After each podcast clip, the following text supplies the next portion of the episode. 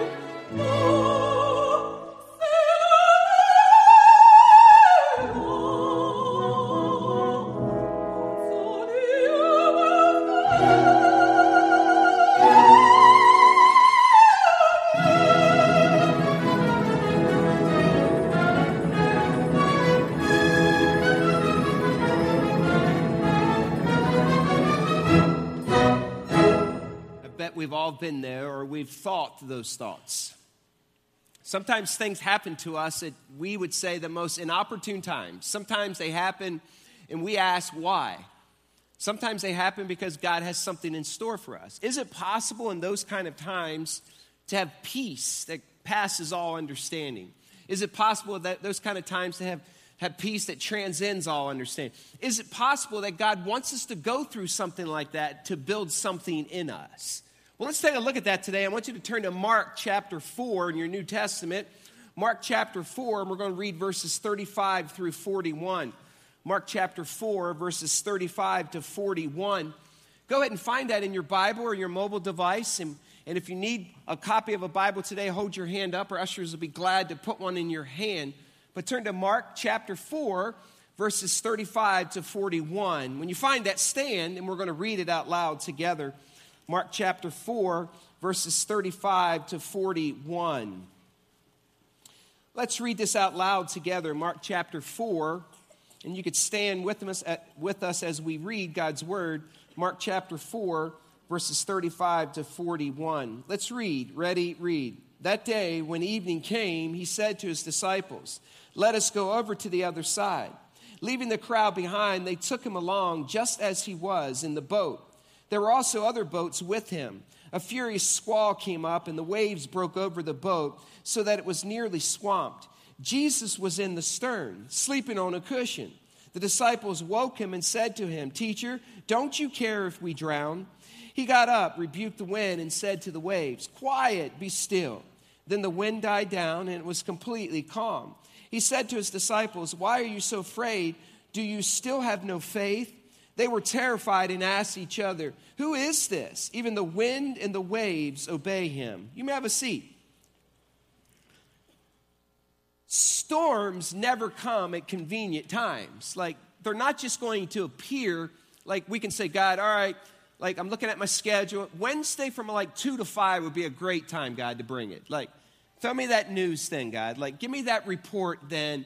Let me know this is going to happen. Like, can, you, can we schedule this, God? Like, up to that point, I'm pretty busy. I can get a good night's rest.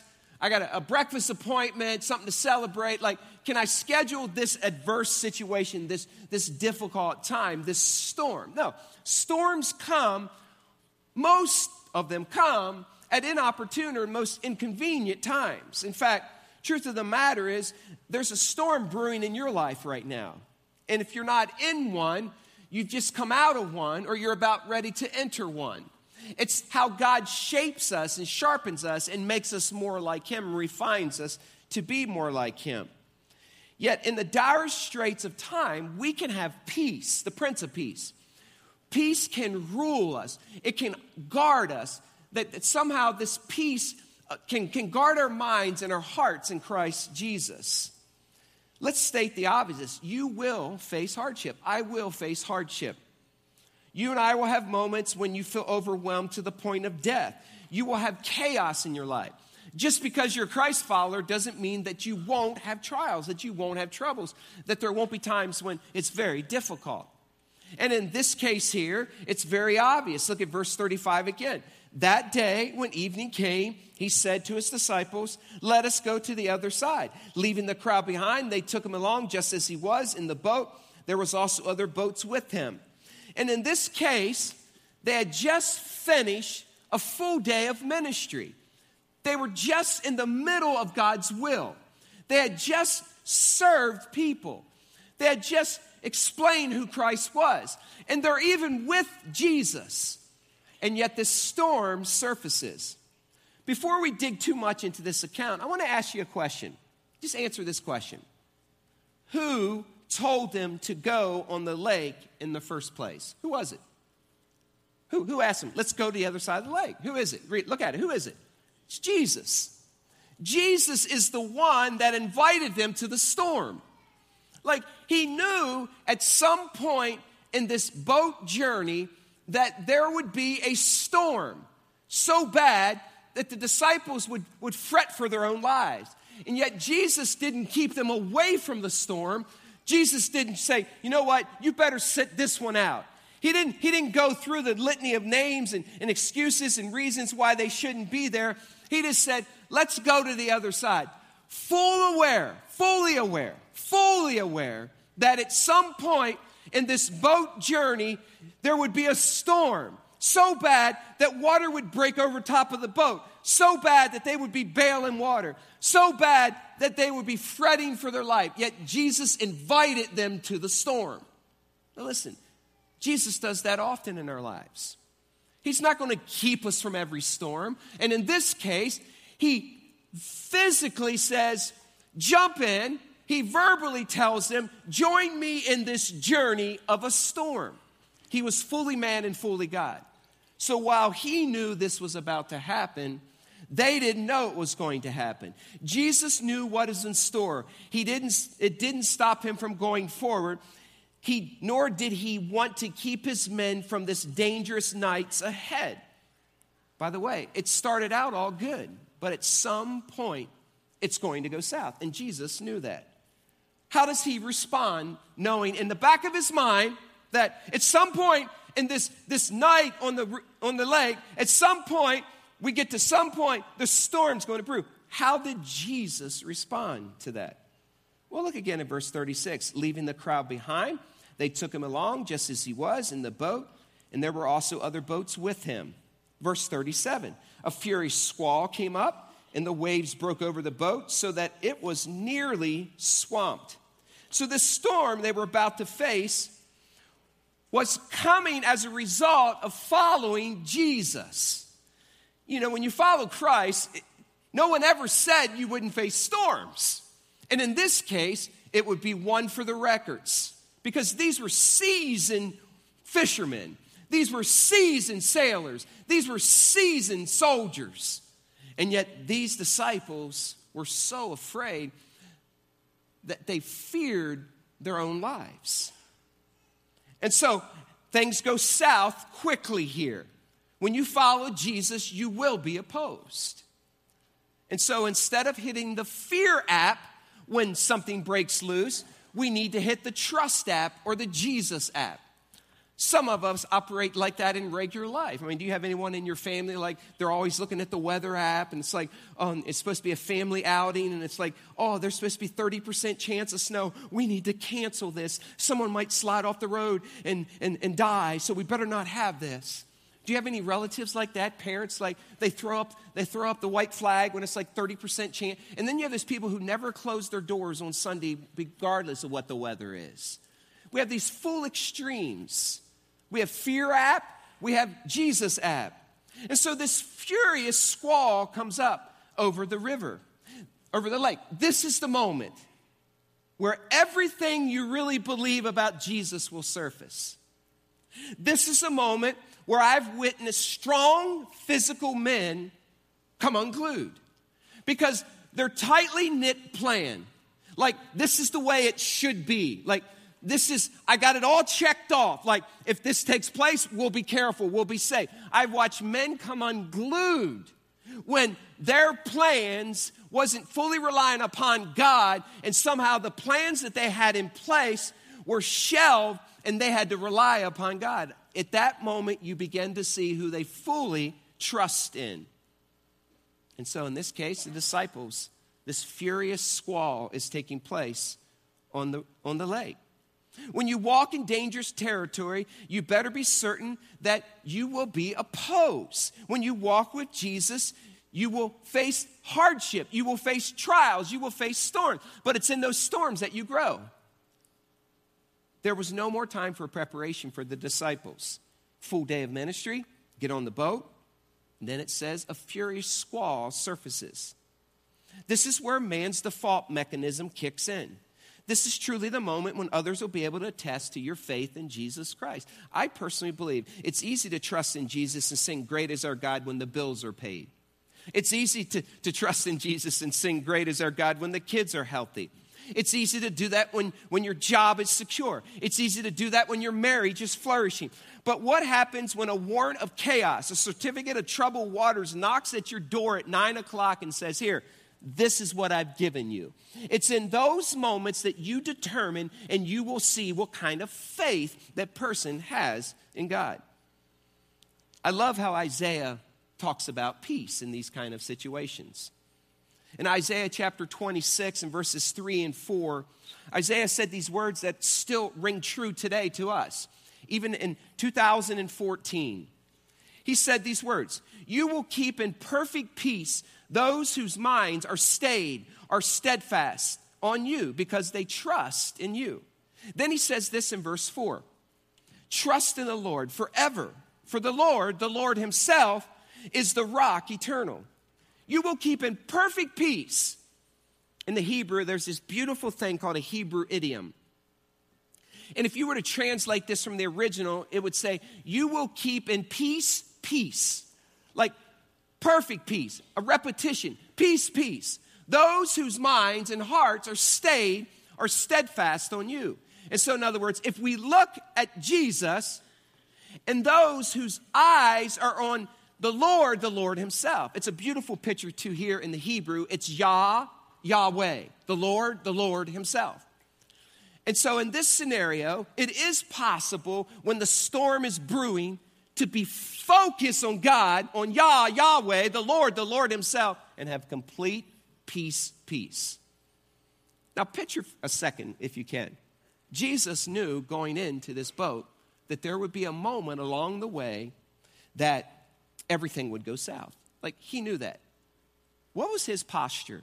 Like, how did he respond knowing that there would be a point of time that a storm would brew on this lake? Well, if you look again back down at the text, look at verse 38. It says, Jesus was in the stern, sleeping on a cushion. The disciples woke him and said to him, Teacher, don't you care if we drown?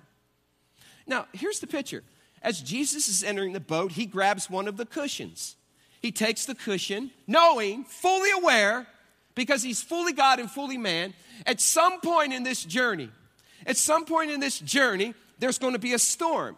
And so instead of sitting there biting his fingernails, he goes to the stern of the boat, grabs the cushion, and he directly goes to sleep. So picture this Jesus is asleep in the stern of the boat, fully aware that at some point a storm is coming, but he was fully aware that he would be okay.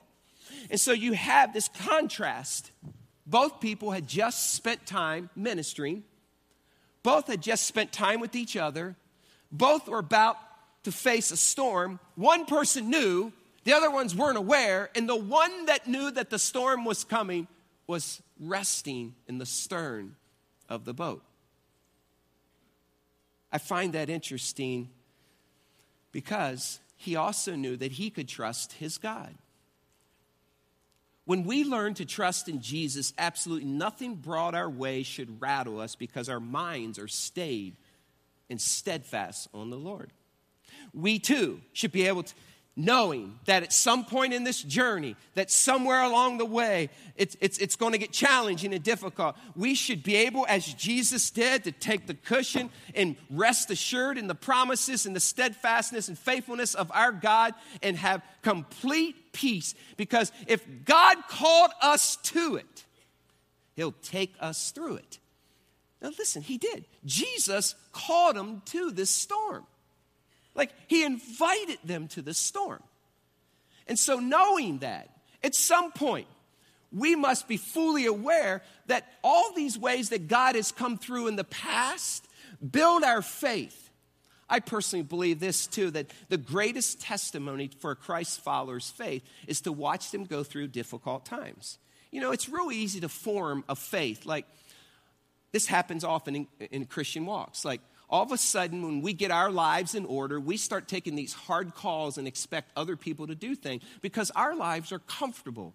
Like, oh, I, I, don't think we should do that anymore. I don't think we should spend that. I don't think we should do that. While all the way, we made sure that our lives were set up so that we're comfortable and it doesn't require anything more from us.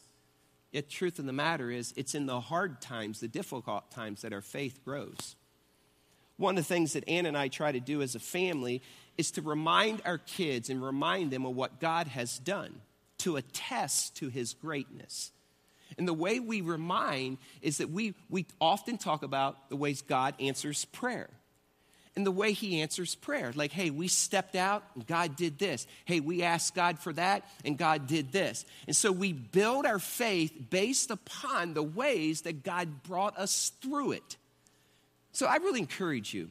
Take time through the week, take time through your journey with your kids and your family to pause back and say, hey, this is what God has done. And it builds their faith. Because once your faith begins to build, when the storm brews, you know that if God brought you through that, if God answered that, then surely He can answer this. And you don't have to panic and have anxiety override your peace. So God all along our lives gives us ways to trust in Him, to build faith.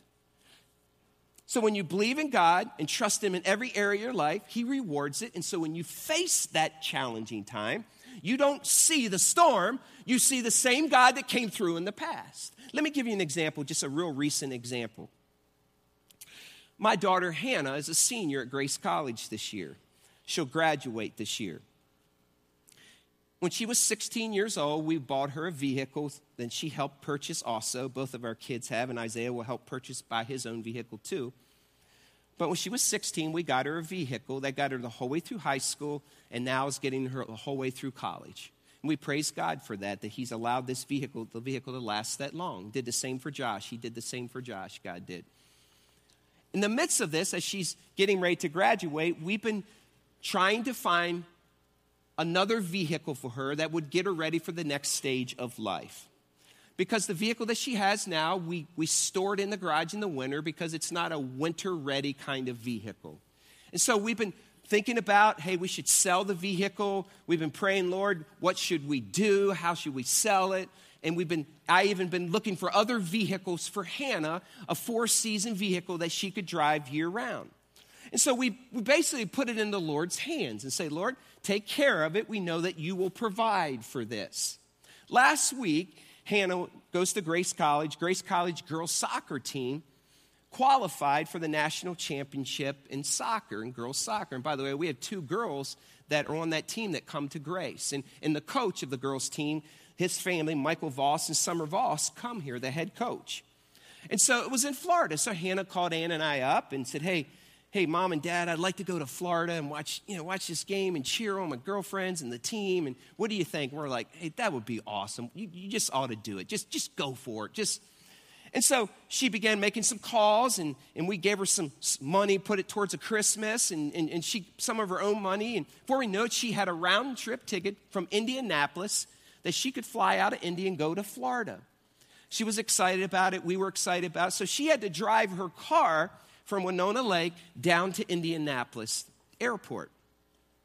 In any case, while she was in Indianapolis and or coming back from Florida, flying back to Florida, she walked out to her vehicle in the parking lot in Indianapolis, and on, the, on her car was this handwritten note.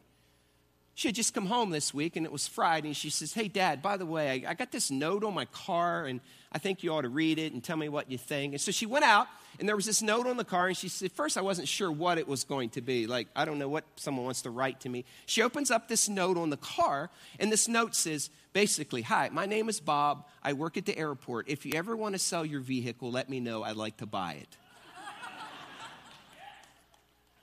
it's like, I mean, like sometimes we, we, we, we, we have these situations that God that allows to come in our life and we make them more difficult instead of just giving them everything. So here's, here, here, here's, here's a gal, Hannah, who wants to sell her car. We haven't even advertised it yet. And I'm already looking for another vehicle. And so she just wants to jump and go with some friends, and we give her an invitation. Just go enjoy, honey. Just jump and go. Just step out in faith. God will provide. She goes to Florida, lands in Indianapolis, comes out, and so she hands me this piece of paper on Friday, and I'm at home. She said, Yeah, Dad, by the way, there was this guy, like, left this weird note on my car, like, and, and, and, and said, like, he would like to buy my vehicle. What do you think we should do? And I went, So I took this piece of paper, like, Ann and Hannah were sitting on the couch. I'll call him. Like, hey, I've watched enough Pawn Stars. I don't want to make a deal. and so I call this guy up. Don't know him from Adam. Like, call him up, and his name's Bob. And dial the number, and he said, hello. And I said, hey, Bob, how you doing? And it was quiet. Like, how you know my name's Bob? Well, you wrote it on this piece of paper here. I said, hey, this is Jim. Um, my daughter was in Indy. She had a car in the parking lot, and you basically said you would be interested in buying it. Like, is that true? Are you interested in? in he said, yeah, actually, actually I am. And, and so I'm on my end, I'm telling about it. And he says, well, it must be a good rider because you let your daughter drive it to Indianapolis. So it must be a, a dependable vehicle. I said, yeah, it is. It's been garage kept in the winter. It's been, you know, I know the owner that owned it before. You know, it's, a lot of it's original, blah, blah, blah. And I said, you know what? We would be interested in selling it. I said, if the price is right. And so he's on the other end, and, and, uh, and, and, and, and so I said, Well, what do you want to offer for it? He says, Well, I don't want to lowball you. I said, What do you want to offer for it? And so he made an offer, and I said, Well, we were thinking this. And short and sweet is this in a matter of about seven minutes to 10 minutes, I sold this car to a man in Indianapolis. We're delivering it tomorrow to Indy because God said, you know what? I, I'm going to answer this prayer request you have. And He bought it for more than what we paid for it six years ago.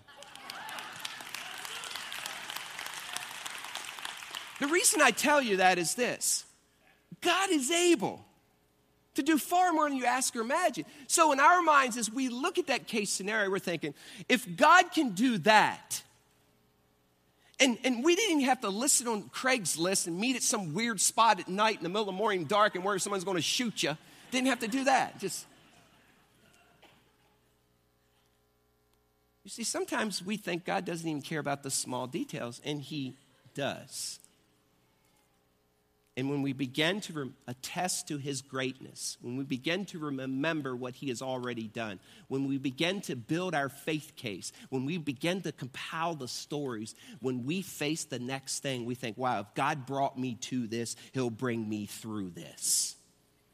And not only bring us through it, but we can walk in complete peace because our minds are stayed on Yah, Yahweh. When Jesus came at Christmas, he brought peace to the chaos of our lives. So, what was his disciples' response? Now, look again. Jesus was in the stern, sleeping on a cushion. The disciples woke him and said to him, Teacher, don't you care if we drown? Like, now picture this. They're bailing water, they're fretting. They had just spent time with Jesus, they've watched him perform miracles, and he's sleeping. And so they're, they're waking up. Teacher, don't you care if we drown? Teacher, don't you care? Teacher, take a look. And all the while, he's wanting them to know that, listen, you don't need to look at the storm. You need to look at the creator of the storm, who is Jesus, and he will keep your minds in perfect peace. Yet, don't we do the same? Don't you care if we drown? Don't you care if my child is sick, teacher? Don't you care if my marriage is off the tracks, teacher? Don't you care if I've been unemployed for six months, teacher? Don't you care that I'll be all alone again this holiday, teacher?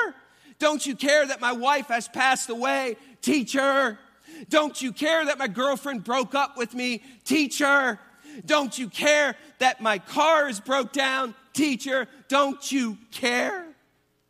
Jesus is saying, Don't I care? I invited you to this storm. I am with you. I will put you through the storm. So, meanwhile, Jesus is asleep and their lives are falling apart. And all they needed to remember was the Prince of Peace was sleeping in the stern of this boat fully aware that there would be a moment when the storm would surface on the lake, yet he wasn't concerned because his God was with him and their God was with them, and your God goes with you wherever you go to. And in other words, they're saying, if you really cared, Jesus, then this would have never happened. Like, my car wouldn't have broken down. If you really cared, then you would have never allowed this to happen. And Jesus saying, Never allowed it to happen. I invited you into this storm. See, sometimes Jesus wants us to ride the storm out with him.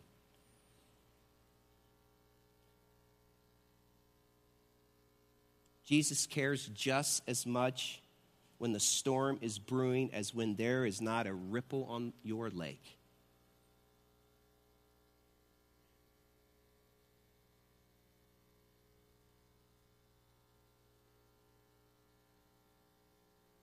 I love how God comes through. Like, I love how God orchestrates people's lives.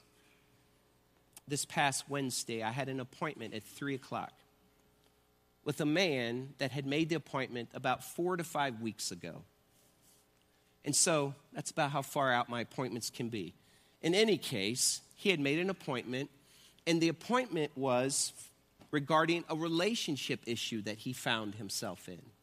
So he was coming into this appointment three to four weeks later in my office to talk about questions about this relationship that he was in. So in the matter of those three to four weeks, that relationship had broken off, and he no longer needed to get advice from me about that relationship because it no longer pertained to his life. Yet there was this part of him, he shares, in the back of his mind that he probably should still follow through with this appointment, but he wasn't sure why. So, in any case, he comes, he comes to my office and he sits down, and the first couple words out of his mouth are something like this. He said, Pastor Jim, he said, the reason I came was because of this relationship issue, and he explained it. He said, but that's no longer an issue. He said, he looked at me and he said, I'm not sure why I'm here, but I know I'm supposed to be here. And I came anyhow. being around the block a few times with the Holy Spirit and understanding how the Holy Spirit and God draws people, I knew God was setting him up for something pretty big. And so I asked him, I said, on the way here, how many times did you think about canceling this appointment? Like, how many times do you think I'm just going to call the church and I'm going to cancel this appointment? He said, about 30 times. He said, even when I pulled in the church parking lot, he said, I was ready to dial, thinking, why would Pastor Jim want to meet with me now? What's the purpose of coming now? And so, in any case, as we're beginning to unpack and unfold, I began to sense, because God has given me discernment in that area, because of the way He has chosen to give me opportunities, he says these words. He says, by the way, he says, Pastor Jim, how do you really know when you're saved? It's like, oh my goodness, God, you are up to something big time here. Like, you allowed this thing in his life, this relationship go south. You allowed that to draw him to set up an appointment. Like you surfaced that, you took him through that so that he would set up an appointment so he could ask the question because you've been drawing him all along. And so we have this conversation, and I begin to unpack how, how you know and how you can know Christ. And he told me about his journey. And, and so we're seated together. And finally, I got to a point where, where just basically laid out the plan of salvation. And I asked him, I said, would you want to trust in the Lord and Savior as, as, as a leader of your life? Would you, would, you want to, would you want to know that He is the Lord and leader of your life and trust and receive Him as your personal Savior? He said, Yes, I would. So let, let, let me tell you what, what was pretty cool. God started it all with, with this relation, allowed this relationship, set up an appointment. And so out of that came this man who God was drawing. And so after, after he confessed with his mouth that Jesus was Lord, he got finished praying and he's just he's just weeping. Like tears are running down his face. He's, a strong strapping 33 year old young man. Just and he says man i'm feeling all emotional. Like and see this isn't normal for me. And and and you know tears are running down my face too. And i said let me let me tell you something bro. I said when you came into my office today when you drove down this road when you busted through that fear and the voices of the enemy saying turn around turn around turn around when you came in here, God was with you outside of you. God was pushing you, God was drawing you. God God even spared your life from this accident that he told me about that he shouldn't have walked away from. He said that EMT says, I never seen anybody walk away from an accident like this. He said he was going 80 mile an hour and a car turned upside down, wrapped around a tree or a telephone pole, and the EMTs and the ambulance said, This guy, I can't believe this guy walked away from this. He shouldn't even be alive.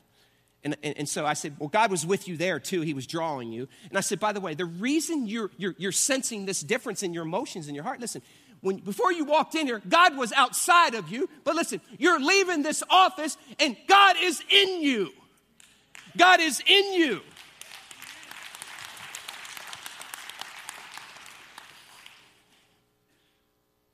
And I watched this young man write these words to me just the next day, and I want to read them to you to give God all the credit and all the glory. This is how he tried to express it. Now, picture, he's been saved for about three days. These are his words Good afternoon, Jim. I just felt like I needed to message you to let you know how much you have meant to me since we first met. Words cannot even describe what I was feeling when I was sitting in your office this past Wednesday. After all this time, I finally found someone who has led me down a path I should have gone long ago. Tears still find a way to surface every time I think about what we talked about in them short 30 minutes that I sat in your office. I just want to say thank you. Thank you for who you are, blah, blah, blah. Then he says this, and thank you for leading me to accepting Jesus Christ as my Lord and Savior. Heading to your office, there was a million reasons running through my mind as to why I should not go and meet with you. And I even debated turning around and leaving as I was sitting in the Grace parking lot. I am so thankful that I followed through. I literally broke down and cried the entire way home from the meeting. I am so thankful, so thankful. I look forward to when we leave this sinful place called earth and we are walking down the streets of gold and seeing you there with your family and friends. Praise God. I cannot wait. Thank you again. You have enlightened me in more ways than I have ever known possible. Praise the Lord. Praise the Lord. And why do we praise the Lord? Because God had set up all these things in his life. God had been wooing him, God had been drawing him, God had been pushing him so that allowing all these storms to take place so that there would be this defining moment when he would meet the Prince of Peace. And yes, he worshiped with us today in the first service. And he's a different man because of the work of Christ in his life. Paul said it best this way when it comes to our anxieties and our fears. In Philippians chapter 4, verses 6 and 7, he says, Do not be anxious about anything, but in every situation, by prayer and petition with thanksgiving, present your requests to God. And the peace of God, which transcends all understanding, will guard your hearts and minds in Christ Jesus. So these disciples were in this boat. God invited them to the storm. And he says, even though you're in the storm, the peace of God can, can guard your hearts and minds, and it can help you to transcend all understanding if you're leaning on the Prince of Peace. What's the word transcend? What transcends all understanding? King James says passes all understanding. It's the idea to go above or beyond what other people are willing to do.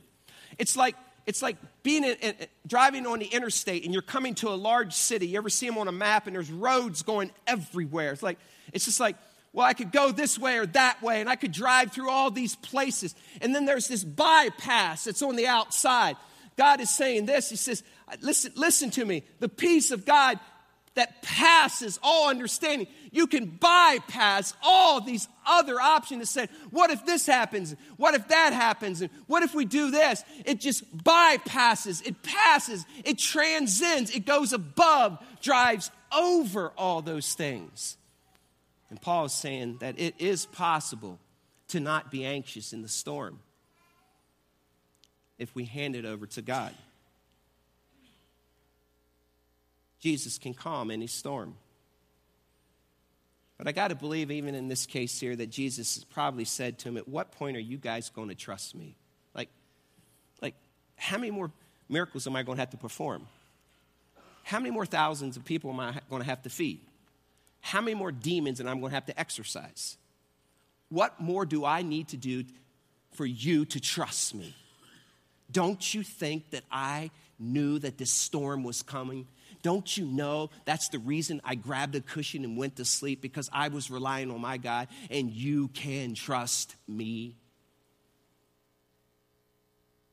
What else must he do to prove that he's for us? And so look what the response is. So they come to him, they're anxious. Teacher, don't you care that we drown? So what's he do? Look at verse 39. He got up, he rebuked the wind, said to the waves, Quiet, still. Then the wind died down and it was completely calm or peaceful. I love how Eugene Peterson translates verse 39. Listen to this. He says, Awake now. He told the wind to pipe down and he said to the sea, Quiet, settle down, would you? The wind ran out of breath. The sea became smooth as glass. Jesus reprimanded the disciples. Why are you such cowards? Don't you have any faith at all? Settle down. It's like, like all of us have had a child, or maybe all your kids have been this way. Like when they're, you have to pull a tooth. You ever get a child has a real loose tooth, and it's like the first one they're scared to death. Maybe it's the tenth one they're still scared to death. You ever have one? You, ever have a, crying child? Like before you even touch the tooth, they're like, ah, ah, ah, they're screaming, like, ah, and you're like, settle down, deep breath. And before you even touch the tooth, they're screaming in pain and you're just like, settle down, and you go, and it pops out. Jesus is saying to these waves, settle down, take a deep breath. And immediately, immediately, there was peace. So these disciples, they're bailing water, they're thinking about jumping in, they're thinking about taking Jesus' cushion.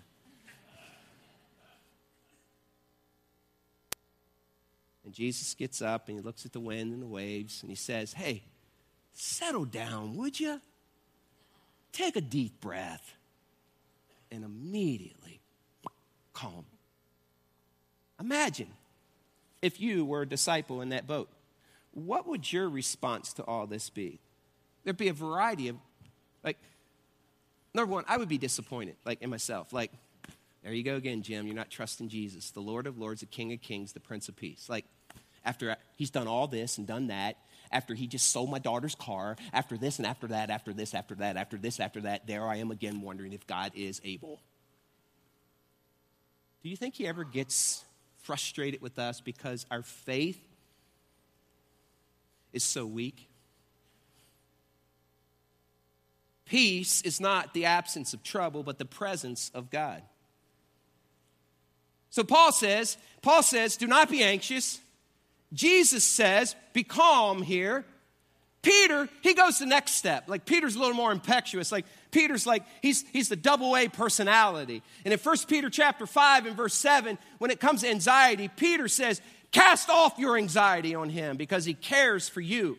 And the word cast in the original, when he, when he wrote this, if you were to take that word and you were to pull it apart and you were to define it, like if you were to put, put, a, put a video to it, the word cast in the original means to chuck it off. It, it means to chuck it off forcefully. Like, I even like that word, chuck it.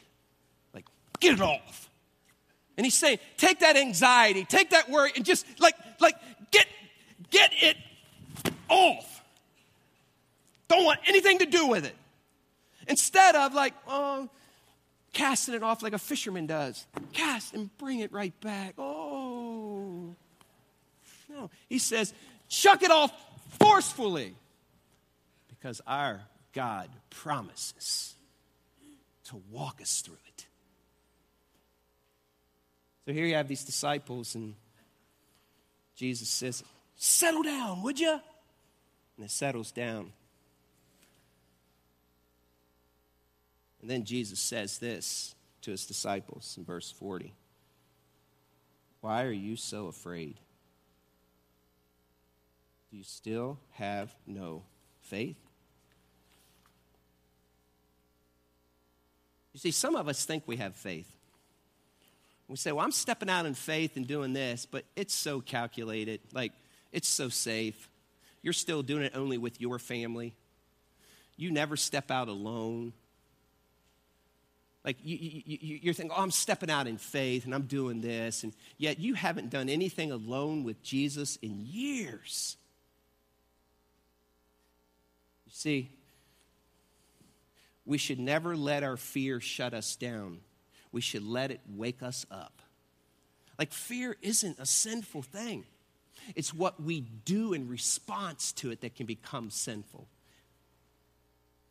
So, how do we control fear? You know, as parents, we hover around our kids like, oh, we can't let them do that or try this or don't let them go there. They'll shoot their eye out. Don't, don't let them try that. And you don't let them do it unless you're part of it. Like, uh, you can go if I'm part of it. And so we develop these children that don't do anything without us. Like, they don't go on mission trips without us. They don't serve without us. They don't do anything without us because we have become the buffer zone. We even do it as husbands. We, we, we, we think, I'm going to protect my kids and my wife from fear. And so I can't give them a full report. And so instead of telling that, that this is the full report about what's taking place, we withhold information thinking that we're protecting them. When in reality, all we're doing is, is keeping them from walking through fear and trusting God in a mighty way. So Jesus says this to them in verse 40 Why are you so afraid? Do you still have no faith?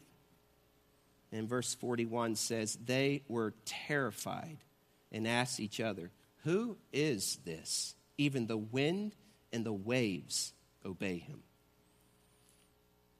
Can I just give you a little significant, major significant sidebar here? Even the wind and the waves obey him. In fact, the wind and the waves were the only ones obeying him in this story. The only ones. All through Jesus' life. Do not fear. Do not be afraid. Do not be terrified. Do not be discouraged. All through Scripture. Yet these disciples, they were fretting and they were sinning. The only thing obeying God in the story were the wind and the waves themselves. And when they obeyed, complete peace. God's biggest problem in our storms is not stopping the storms, but getting us to believe that He can do it. That's why it says in Isaiah 9 6 that He's the wonderful counselor, the mighty God, the everlasting Father, and the Prince of Peace. The Prince of Peace will take you to the storm and he will get you through it, but you got to believe he can do it. I want you to do something for me. I want you to grab a piece of blank paper under your chair or behind you and grab a pen. You can see there's paper, there's blank paper. I want us to do something once and for all.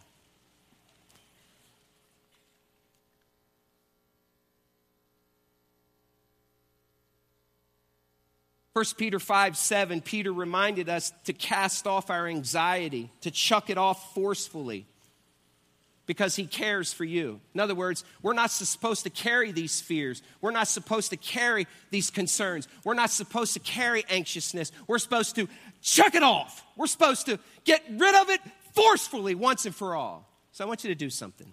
What's that thing? Like, what's that person? What's that relationship? What's that upcoming event that, that, that wants to cause you to fret and worry. What it is, just write it down. Write it down. What, what is it? What's that unknown? Like, what's that thing out there? What is it? Just, just write it down.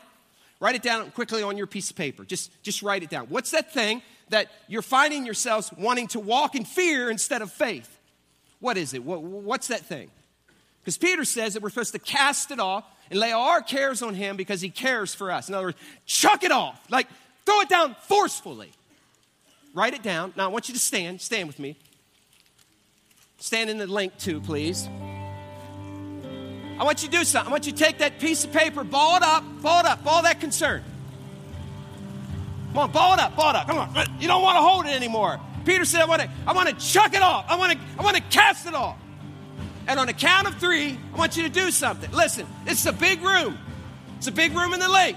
I want you to cast this thing. I want you to Chuck it all on a count of three. You can throw it left, right, backwards, upwards. Just, just get rid of it once and for all and give it to God and let the Prince of Peace bring peace. On a count of three, I want you to chuck it off. One, two, three.